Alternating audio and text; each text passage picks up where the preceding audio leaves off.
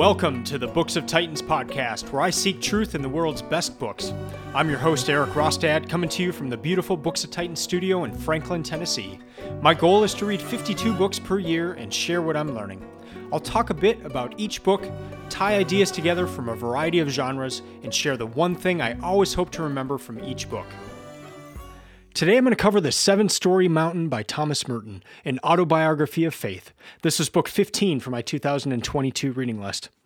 Well, the title of this one, The Seven Storey Mountain, uh, what's that all about? What, what does it mean? And and what's interesting in, is uh, is that Merton doesn't really get into what it means, but he does talk about Dante and uh, he talks about reading Dante's Inferno, and in in there, uh, I've I've not read it, but from what I gather, there are seven levels of hell uh, written about in in there, and so this is is kind of allusion to uh, a seven seven story mountain. So so there's a climb uh, inferred in this one, and it gets into I guess what my expectations were for this book and, and how it differed from those. And, and what my expectations were going in were that uh, all I knew of Merton was that he was a monk.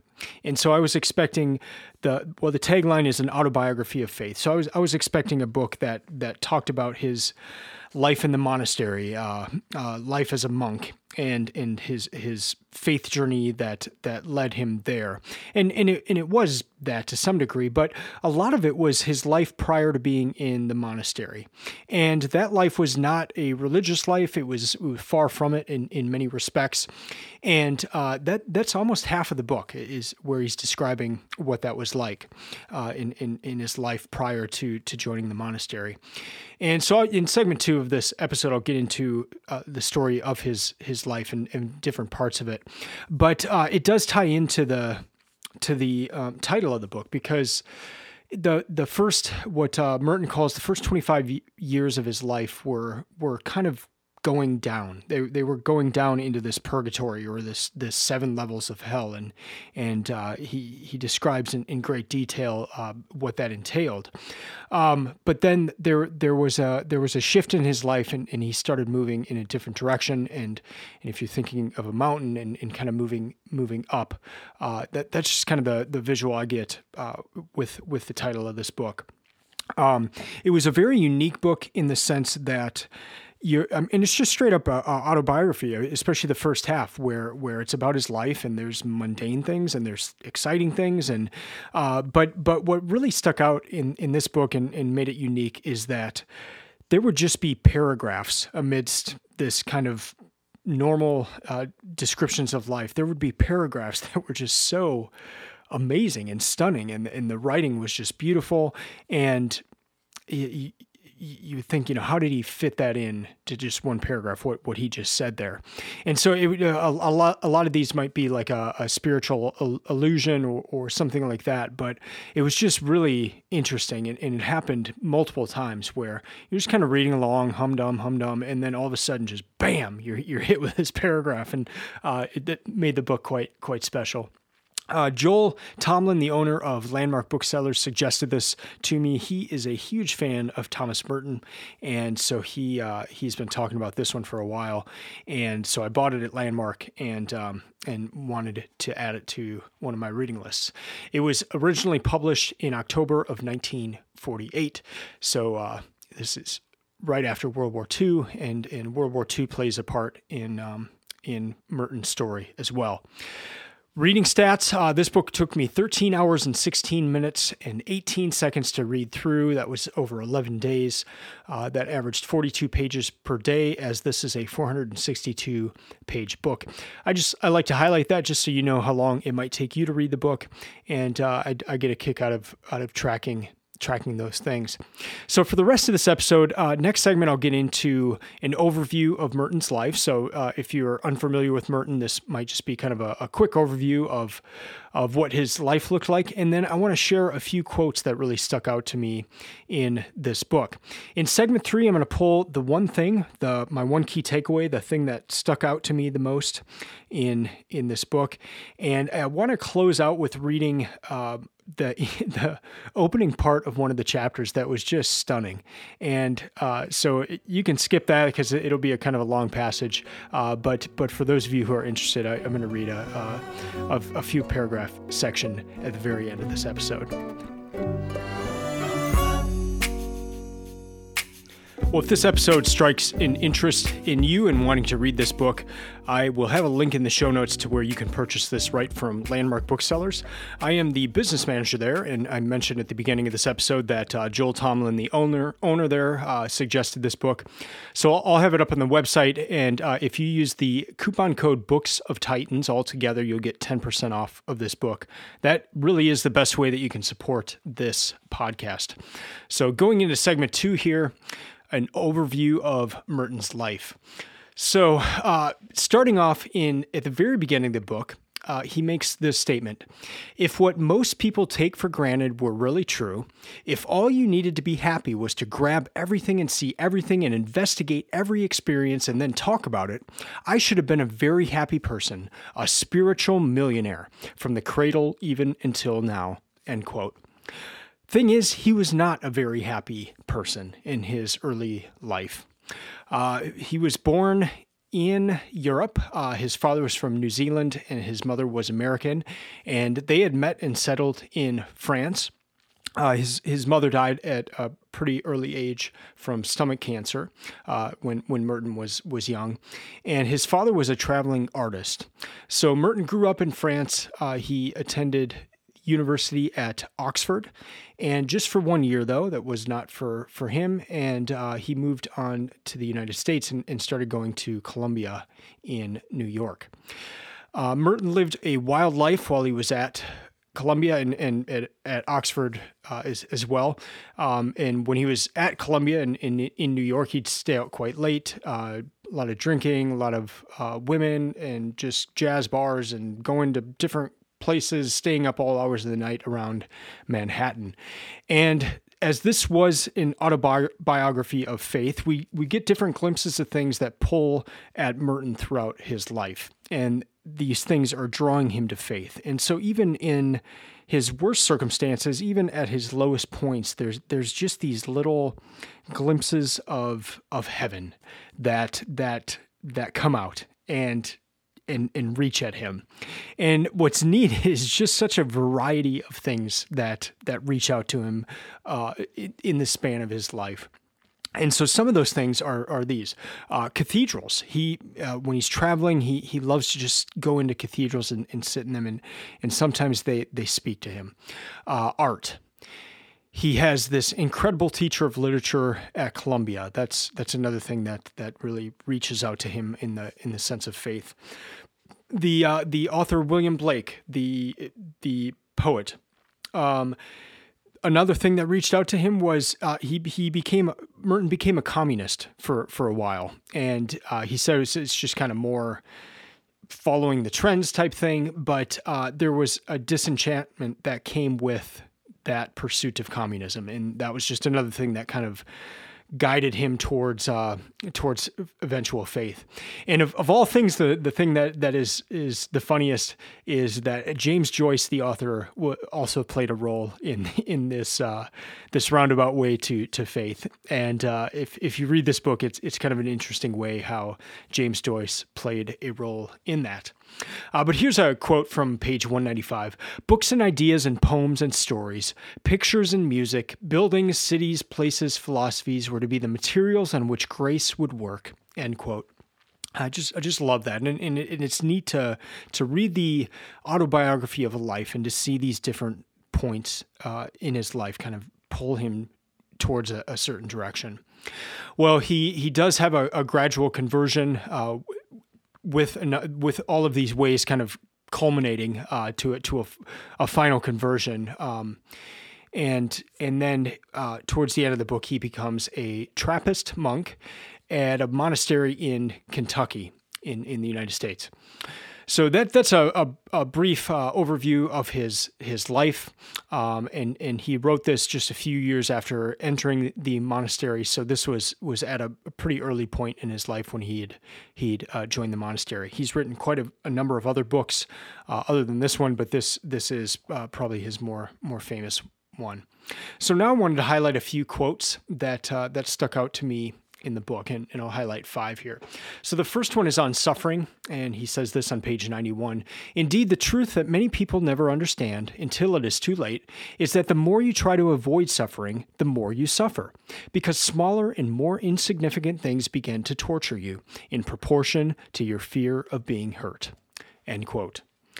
Next quote is about uh, one of his professors at Columbia, and this is uh, in, uh, where I went through the overview of his life. This was the the, the professor of, of literature that that um, that had a profound impact on Merton's life.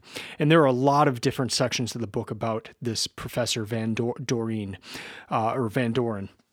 Uh, but but I want to read one one part that um, that that really stuck out. This is on page 154. I thought to myself, who is this excellent man, Van Doren, who being employed to teach literature teaches just that? Talks about writing and about books and poems and plays, does not get off on a tangent about the biographies of the poets or novelists, does not read into their poems a lot of subjective messages which were never there. Who is this man who does not have a fake and cover up a big gulf of ignorance by teaching a lot of opinions and conjectures and useless facts that belong to some other subject? Who is this who really loves what he has to teach and does not secretly detest all literature and abhor poetry while pretending to be a professor of it? End quote. Few paragraphs down, this is so beautiful. I, I, I have to include this in, in this part as well. Mark, uh, the, the teacher, Mark would come into the room and without any fuss would start talking about whatever was to be talked about. Most of the time, he asked questions. His questions were very good, and if you tried to answer them intelligently, you found yourself saying ex- excellent things that you did not know you knew, and that you had not, in fact, known before. He had educed them from you by his questions. His classes were literally education. They brought things out of you, they made your mind produce its own explicit ideas. End quote. I just, I love that. Um, I think we've, uh, well, hopefully, we've all had teachers who have been like that, uh, the ones that stick out. And and I also love just this contrast to to well, I, I, I had a friend who who studied literature at the undergraduate, graduate, and then started a PhD program. And I would ask him if he had read certain books, like you know, oh, if you well, if you if you went that far into literature, you must have read Moby Dick. What'd you think of Moby Dick? He's like, well, I never read it. Uh, I read I read books about Moby Dick, but I never read Moby Dick. And he became so disenchanted with the whole thing that that my friend he quit uh, the, his program uh, mid PhD, and it, was because of that he was reading all the books kind of about. Uh, the literature instead of reading the literature itself.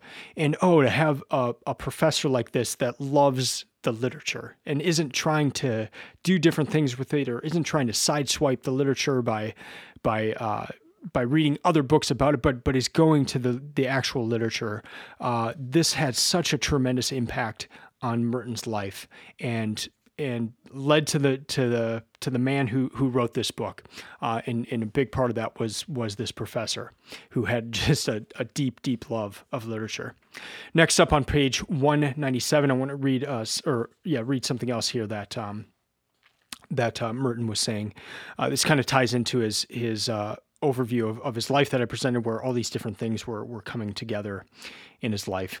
The material of literature, and especially of drama, is chiefly human acts, that is, free acts, moral acts.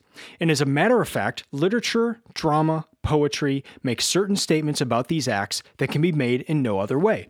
That is precisely why you will miss all the deepest meanings of Shakespeare, Dante, and the rest if you reduce their vi- vital and creative statements about life and men to the dry, matter of fact terms of history or ethics or some other science. They belong to a different order. End quote. I love that. They belong to a different order. Next up, page 307. And this was just beautiful. They're on a bus, they're looking out the window, and he makes this statement, just this simple, quick statement. For all things in heaven were just a little out of reach. For all things in heaven were just a little out of reach. And that just ties in so well with his his story of all these things kind of coming into his life and and, and showing him there was something more. Showing him there was something outside of of of his experience or or outside of himself. And these things were to have a tremendous impact on his life. And I just love the succinctness of this quote For all things in heaven were just a little out of reach. Last up, I'm going to read a section from page 454. So this is towards the end, and this is about contemplation. So here we go. First comes the active life, which is practice of the virtues, mortification, and charity, which prepares us for contemplation. Contemplation means rest, suspension of activity, withdrawal into the mysterious interior solitude in which the soul is absorbed in the immense and fruitful silence of God and learns something of the secret of, her, of his perfections less by seeing them by fruit, fruitive love. End quote. So uh, a big part of the the second part of Merton's life is this moving to a life of contemplation, and so he he makes the distinction there. Uh, there there are two kind of lives. There's the active life in us, and then there's the contemplative life. And so, what does that mean? And and I just loved how he he described it there. So now uh, I'm gonna go in. Next segment will be my main takeaway, the key thing that stuck out to me after reading this book.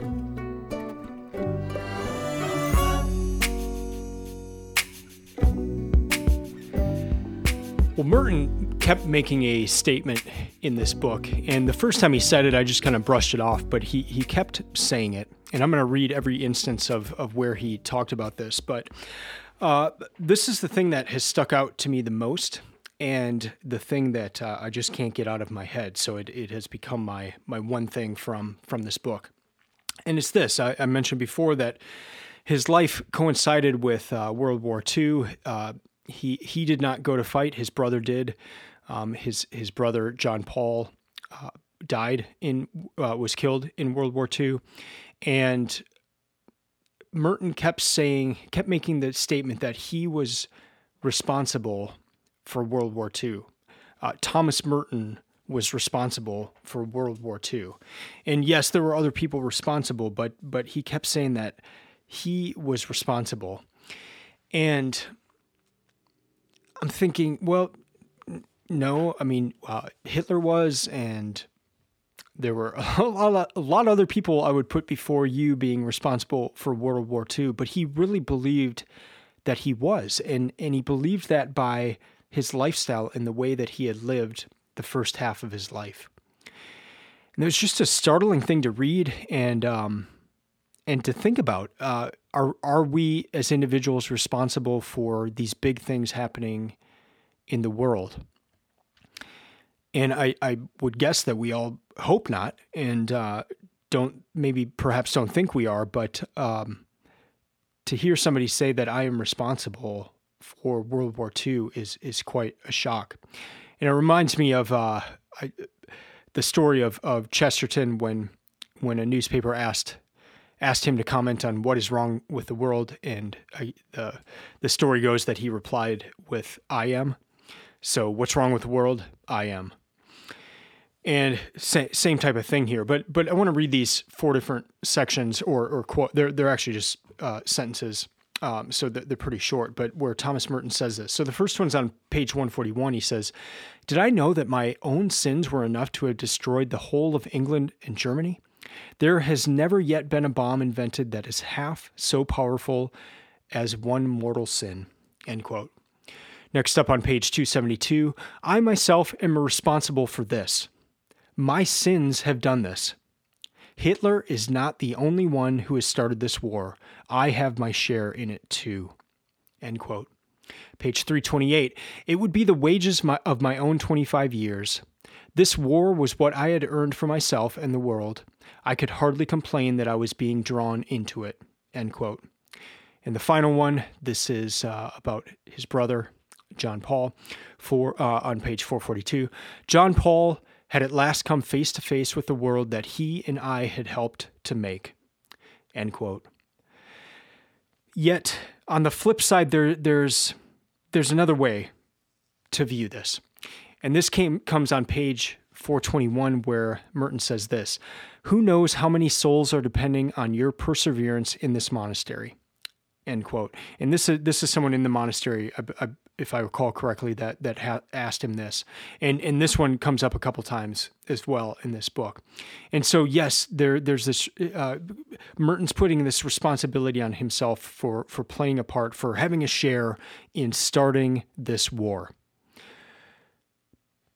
But there's also this responsibility now, kind of on the second half of his life, of of people whose souls dependent upon his perseverance, his prayers, his life, his habits, his daily habits going forward in life. That's just a startling thing as well. Uh, perhaps uh, uh, something hard for, at least for me, to, to make that connection of how, how would me as an individual ca- cause a huge war like that? But also, how would uh, one individual have the impact and, and the prayers of one individual have the impact on on souls outside of a monastery, uh, outside of of where Merton would have ever had any contact with these people. And just a neat uh, neat way to think about it, and, and, and something that Merton brought up multiple times in this book, uh, both both sides of that coin. Uh, another thing about this book that that stuck out was uh, just the connection with with Andrew Peterson's book God of the Garden. I read that last year, and as I was reading Merton's book, I'm thinking, man, this this sounds familiar. This uh, this this monastery in in Kentucky, and in a- Andrew Peterson's book, he had described a trip where he went to that exact monastery and even had a, an experience similar to, to what Merton says in in entering that that monastery for the first time. So that that was a cool connection just with two two different books that I've read for for this project. So I'm gonna I'm gonna close out this episode uh, by reading a section towards towards the end of this book, uh, and I just thought this was an incredible start to to this paragraph. This was. Um, uh, chapter four out of the final section, and it's called The Sweet Savor of Liberty. So here we go. The, I'm going to read about uh, four paragraphs here. The monastery is a school, a school in which we learn from God how to be happy. Our happiness consists in sharing the happiness of God, the perfection of His unlimited freedom, the perfection of His love. What has to be healed in us is our true nature, made in the likeness of God. What we have to learn is love. The healing and the learning are the same thing. For at the very core of our essence, we are constituted in God's likeness by our freedom. And the exercise of that freedom is nothing else but the exercise of disinterested love, the love of God for his own sake, because he is God. The beginning of love is truth. And before he will give us his love, God must cleanse our souls of the lies that are in them. And the most effective way of detaching us from ourselves is to make us detest ourselves as we have made ourselves by sin, in order that we may love Him reflected in our souls as He has remade them by His love. That is the meaning of the contemplative life, in the sense of all the apparently meaningless little rules and observances, and fasts, and obediences, and penances, and humiliations, and labors that go to make up the routine of existence in a contemplative monastery. They all serve to remind us of, of what we are and who God is, that we may get sick of the sight of ourselves and turn to Him, and in the end, we will find Him in ourselves, in our own purified natures, which have become the mirror of His tremendous goodness and of His endless love. End quote. That's going to do it for this episode. Thank you for listening. I would love to hear from you, uh, especially if you've re- read any Merton, uh, and if you've read this book, and, and if you got something out of it, or just want to share some thoughts that you have about Merton. I would love to learn more about Merton. I, I hope to read more of, of his work at another point in my life. If you would, would like to contact me, you can do so at erik at booksoftitans.com. Spell my, spell my name with a K. So that's E R I K at booksoftitans.com. You can also follow Books of Books of Titans on Instagram or Twitter.